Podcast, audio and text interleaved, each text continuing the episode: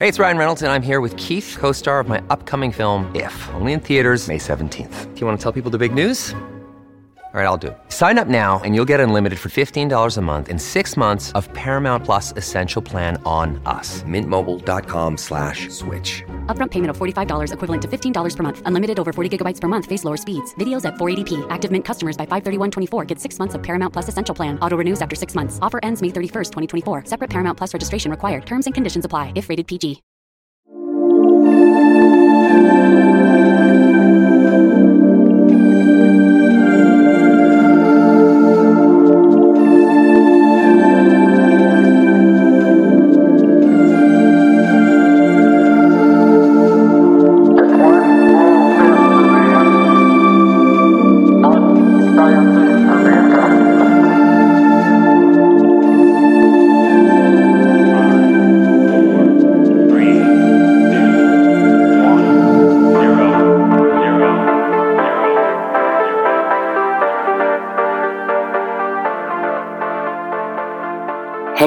Listeners, and welcome to Ohio Mysteries. Paula and I hope you are all having a fantastic new year.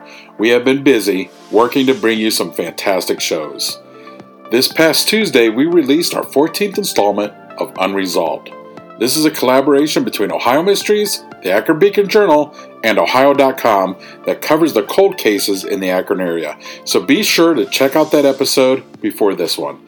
If you go to OhioMysteries.com, you can also click on the episode list and you can see all of our work that we have done with Ohio.com and the Akron Beacon Journal. We have the three part series on the 1979 murder of Ricky Baird and Mary Leonard called Elusive Justice. There is also another three part series that we did together called Exhumed, and that covered our recent Summit County exhumations. So please be sure to check those out. And now, let's throw another log on the fire, campers. It's time to dig up a new mystery.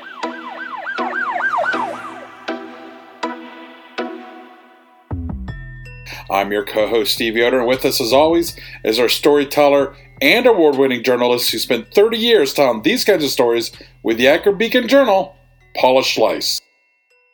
Hi, everybody. In the 21st century, we are well aware of the art of the scam. There are public service announcements year round warning people of the many ways people are trying to get you to give up your money. But scams are nothing new. As a matter of fact, it was a scam on a grand international scale that led to the founding of Gallipolis, the county seat of Gallia County along Ohio's south central border. In 1790, a group of immigrants that historians have come to call the French 500 arrived on the northern shore of the Ohio River to form a uniquely French city but the land deeds they had purchased from a salesman in Paris were worthless. This band of artisans and noblemen and white collar professionals, most of them lacking basic survival skills, found themselves trying to start a new life in a primitive wilderness, living with risks that ranged from disease outbreaks to Indian attacks. But with the help of benevolent pioneers, and a U.S. Congress that desperately wanted its first Western territory to succeed. They persevered, even though, for most of them, it meant succeeding somewhere else.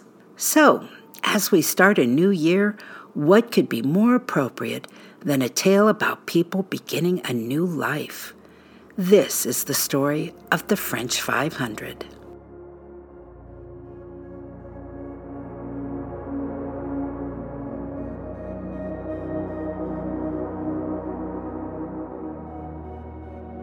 Prior to the Northwest Territory being formed in 1787, the United States was a collection of 13 independent, fiercely proud states. They mostly ruled themselves. There was little in the way of federal legislation, very little for Congress to do but sit around in the Capitol and debate. The Northwest Territory, our country's first move to acquire new land, would be their first real effort to build something together. Gallipolis didn't exist yet, but it would become part of the vanguard of America's advancement into the wilderness. After Congress surveyed and divided the land that would one day become the state of Ohio into townships, most of the land was sold to companies and groups of investors. They would buy a township or two or more at a time, subdivide it, and sell tracts to families and individuals. But that made it a system ripe for abuse and some very shady dealings. Enter the Scioto Company. An American colonel and former Continental Congressman named William Duer helped organize the company with the intent of selling land in the Ohio Valley to foreign markets. If America was going to grow, it needed new blood, not just relocating former colonists. So the company set up in Paris, France, where people were searching for a refuge. They had been devastated during the French Revolution and were eager at a chance for a new life. The Scioto Company sent its agent, Joel Barlow, to market the American dream to minor aristocrats, merchants, artisans, and craftsmen. Barlow, more of a poet than a salesman, hired a Scotsman named William Playfair to charm potential buyers. Playfair dazzled the Parisians with a description of a beautiful land in a temperate climate. He spoke of trees that produced sugar and plants that grew candles, exaggerations of the maple tree and cattails. To the war weary French, the New World sounded more than just a land of liberty. It sounded like Eden.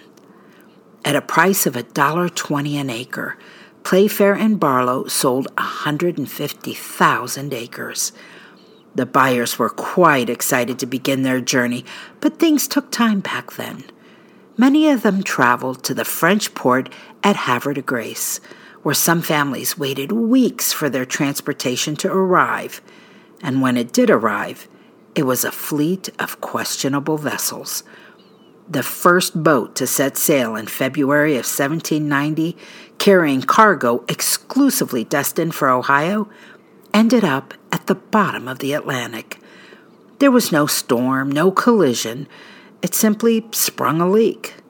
Crew and passengers took turns working the pumps until they were nearly spent from exhaustion and despair. But when hope had been all but abandoned, an English ship appeared and brought every passenger safely aboard. Not a life was lost, though many lost everything they owned. The French headed for Ohio on different ships, leaving at different times from different ports. One of the earliest trips was made by the Patriot. It left with 215 Frenchmen listed on the manifest, but when they arrived in Alexandria, Virginia, 218 people disembarked. The extras were two babies born on the journey and a stowaway. The stowaway, 26 year old Francois Valadine, was sold to a hotel proprietor in Alexandria, where he had to work for one year to pay for his passage. Then, when he was freed, he went to Gallipolis, where he lived to become one of the wealthiest men in Ohio.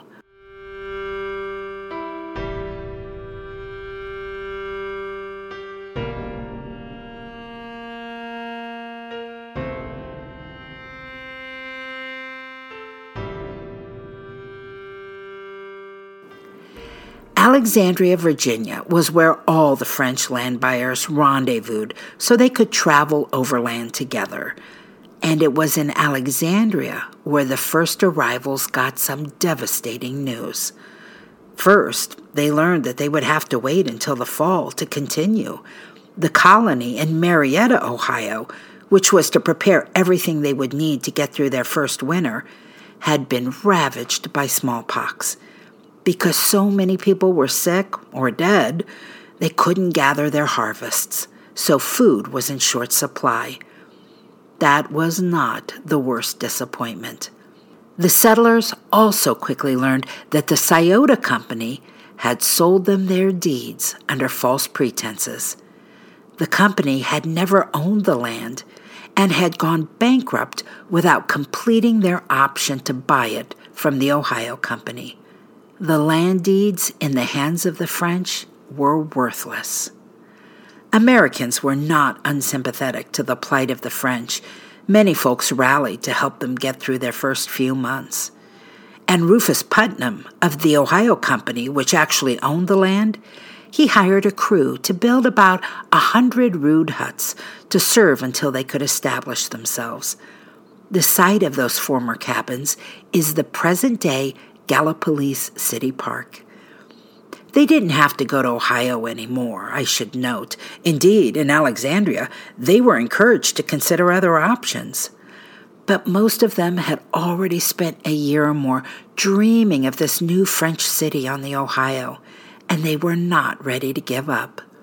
So, about six months later, they completed the journey.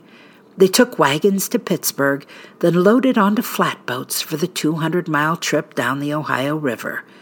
They referred to their flatboats as arks. On October the 17th, 1790, the first of the Frenchmen landed at the mouth of the Chickamauga Creek. They had plenty of reason to feel despair, and yet they celebrated. That first night, they pulled out their powder wigs and musical instruments and threw a ball as if they were back at the French court. To keep up their spirits, they made the festive gathering a weekly tradition.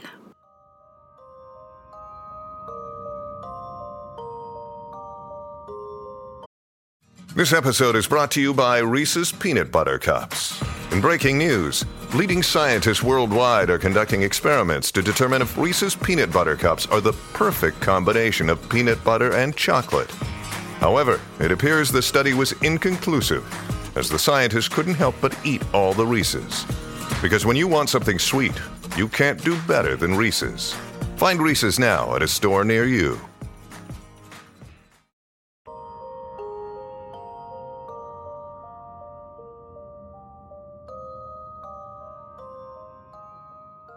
The second order of business was to name the settlement. They agreed on Gallipolis, the city of the Gauls. It was also the first Roman Catholic settlement of the West. The church in Paris had sent a bishop and several priests to help watch over this flock in the New World. It was quite a significant move. There were only a couple of dozen Catholic priests in all of America at this point. Now, the gay Parisians were very different from the typical stoic, rugged pioneers. One account said the Puritans who came from Marietta to teach the new immigrants how to survive their challenging environment were scandalized by their frivolity and laughed at their childish antics. The French, on the other hand, took credit for making the Puritans loosen up a bit. I love the way this strange settlement was described in a 1919 Catholic Review article. Nowhere in all the annals of American colonies is there offered a sharper contrast of light and shade, in fact or in symbol, than here, where old nobles and counts with their gentle ladies, right out of the most brilliant court the world has ever known, are translated if by some bad magic, to the uncouth haunts of savage men and beasts. But the Paris folk were truly grateful for their Marietta mentors. They had originally brought with them across the pond a good number of laborers, the kind of people who knew how to fell a tree or build a cabin or work a farm. But during that long delay at Alexandria, the laborers found other, brighter opportunities. The immigrants were going to have to learn how to do all those pioneer tasks by themselves. Now, the town went about filling roles and creating the economy that is necessary for a successful village. They elected justices of the peace, set up farmland, and opened businesses that would make the most of their strengths. As it turned out, their gentler skills were a welcomed commodity. Within a couple of years, they had made their mark as a frontier community of artisans. In 1792, when the Moravian missionary John Heckewelder paid the town a visit, he described beautiful gardens, complimented a local watchmaker, and praised a stonemason and a glass blower whose works he had seen. The town was also producing a much sought after peach brandy. Now, it was still the frontier, and there were risks that kept everybody on edge at first, including the threat of Indian attacks. Just two years before their arrival, a mineralogist named Anthony Saugrain had visited the very site that would become Gallipolis and had been attacked by Indians. His companions were killed. He barely escaped with his life. But 1790 was on the tail end of those random bloody attacks. By 1795, the Indian Wars were over, and a high tide of emigration moving into the Ohio Valley brought with it trade, prosperity, and the promise of a new era.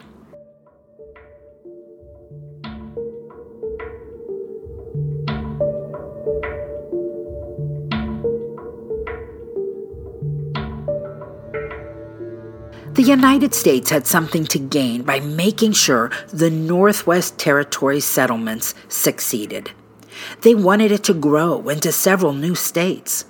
So, in 1795, five years after the French 500 had arrived, and while many of them were still struggling to save enough money to rebuy the land, the government stepped in and granted them 24,000 acres in what is now Scioto County, with lengthy frontage along the Ohio River.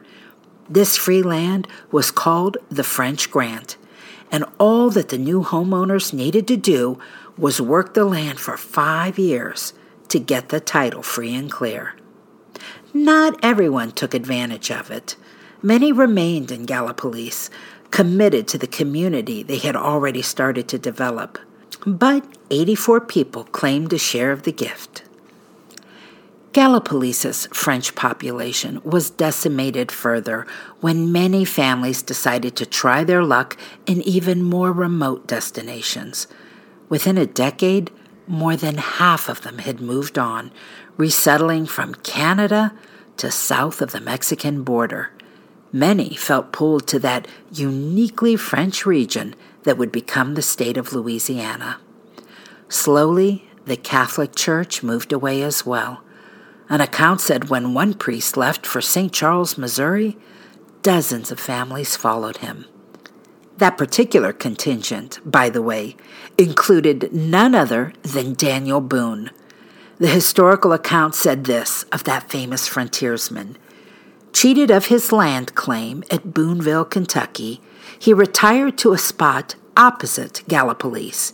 He used to hunt on the Raccoon Creek in Ohio, but when he learned that his friends were starting for Missouri, he determined to accompany them. He was welcomed and given a large tract of land. Eventually, there were no priests left in Gallipolis. One day, a Father Badin stopped into town on his way to Kentucky and found four babies in need of baptizing. Residents tearfully pleaded for him to stay, but he didn't.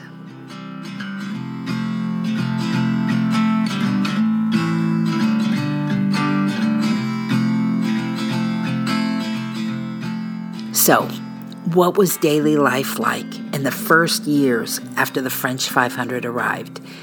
Here's part of a letter translated from one of them, a Mrs. Marist, sent to a friend in Paris in 1795. Apparently, this letter was accompanied by the present of a bison skin.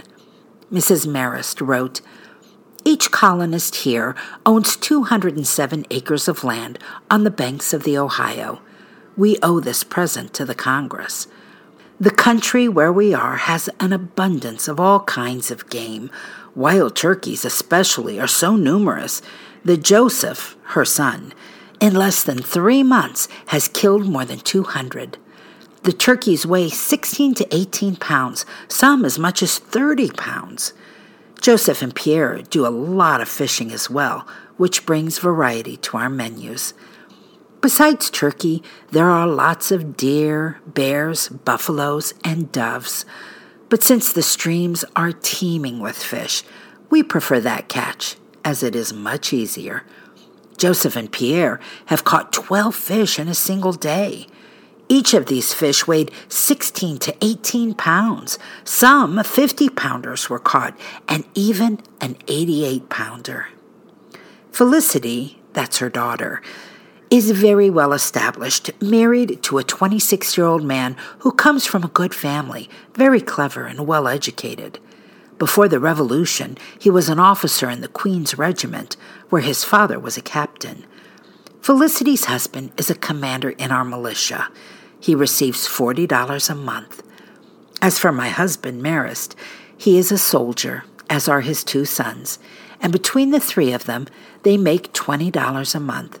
Besides that, my husband is a baker, so we live a respectable and comfortable life. None of us has been ill since we left France.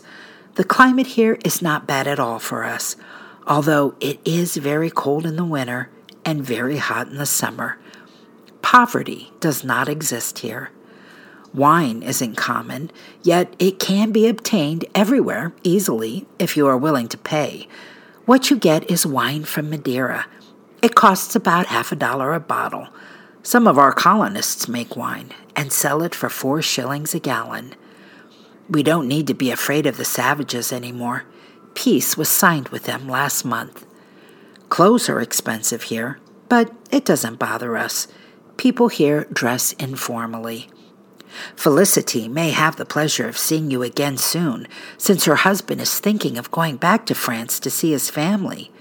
And since they own property there, they may stay, as for my other children, they have but one desire to stay here, and my daughters often wish their cousins would come over too. Our crops are corn, wheat, melons, cucumbers in abundance, pumpkins, turnips, potatoes. One has trouble growing onions, but parsnips, carrots, beans, peas, leeks, and cabbages all do very well. Hard cider isn't expensive. Peach trees bear a lot of fruit. And fruit trees grow so fast that a peach stone planted in the ground will produce a tree in four years, which bears fruit as early as that fourth year. Peaches are most useful. They are made into brandy and a kind of wine. They are dried for the winter and cooked with a little maple sugar. They make excellent stewed fruit.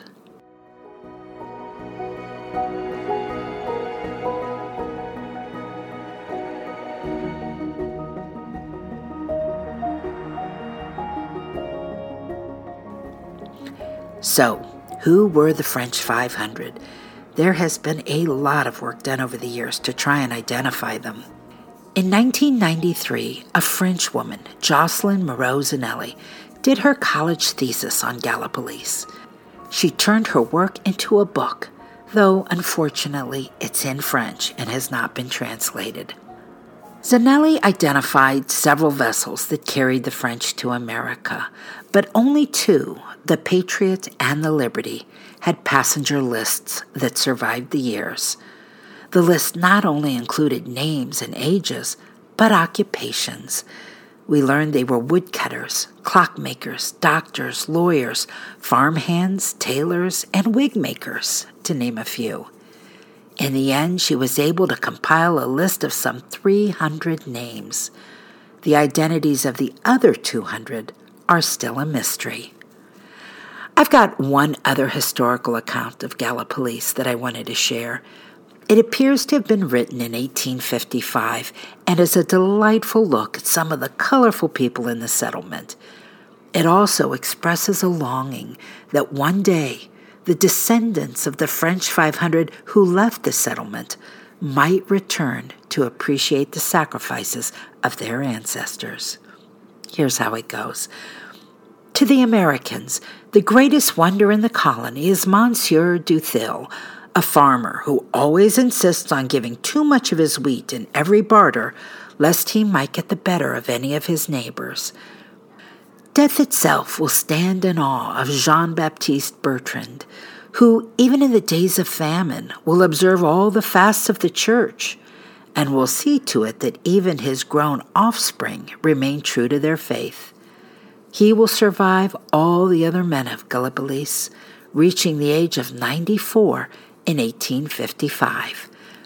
Standing winsomely beneath the arches of the wide wilderness, one might hear the sweet Mademoiselle Vimont humming the strains of sacred anthems that she used to sing in the grand old Notre Dame of Paris. Here is an Evangeline for the poets. Little boys and girls of tenderest years playing in the bushes meet at times the glaring eyes of the Shawnees or of the wildcats. Here are the babes in the woods for the painters. What is needed, what we do not find, is an individual, a man that towers above all the rest. There is no hero where all are brave. They stood together, and time has leveled down their graves to a common surface. With good and bad, civilized and savage, wise and frivolous, age and infancy, English and French, the romancer has materials galore for a story. By keeping close to the truth, it may one day resurrect the old French city and make it the term of pilgrimages for their descendants who are scattered today end to end across America like leaves that are blown by the blasts of October. Wherever the French 500 ended up, I trust that they did better than the man that scammed them. Two years after Gallipolis was settled, William Duer, founder of the Scioto Company, was involved in the Panic of 1792.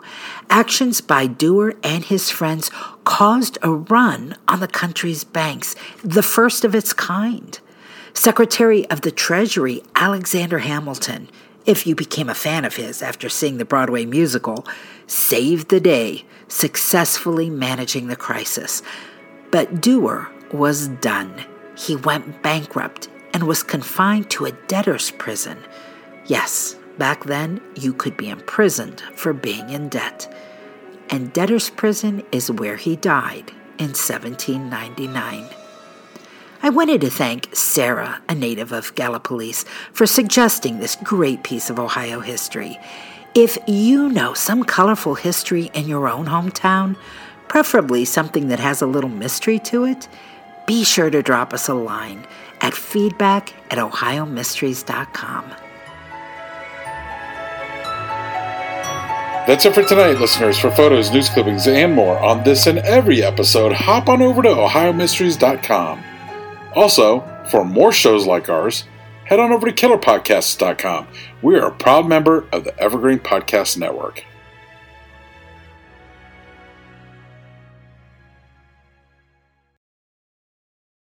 Lucky Land slots, you can get lucky just about anywhere. Dearly beloved, we are gathered here today to. Has anyone seen the bride and groom? Sorry, sorry, we're here. We were getting lucky in the limo and we lost track of time. No, Lucky Land Casino, with cash prizes that add up quicker than a guest registry. In that case, I pronounce you lucky. Play for free at LuckyLandSlots.com. Daily bonuses are waiting. No purchase necessary. Void where prohibited by law. 18 plus. Terms and conditions apply. See website for details.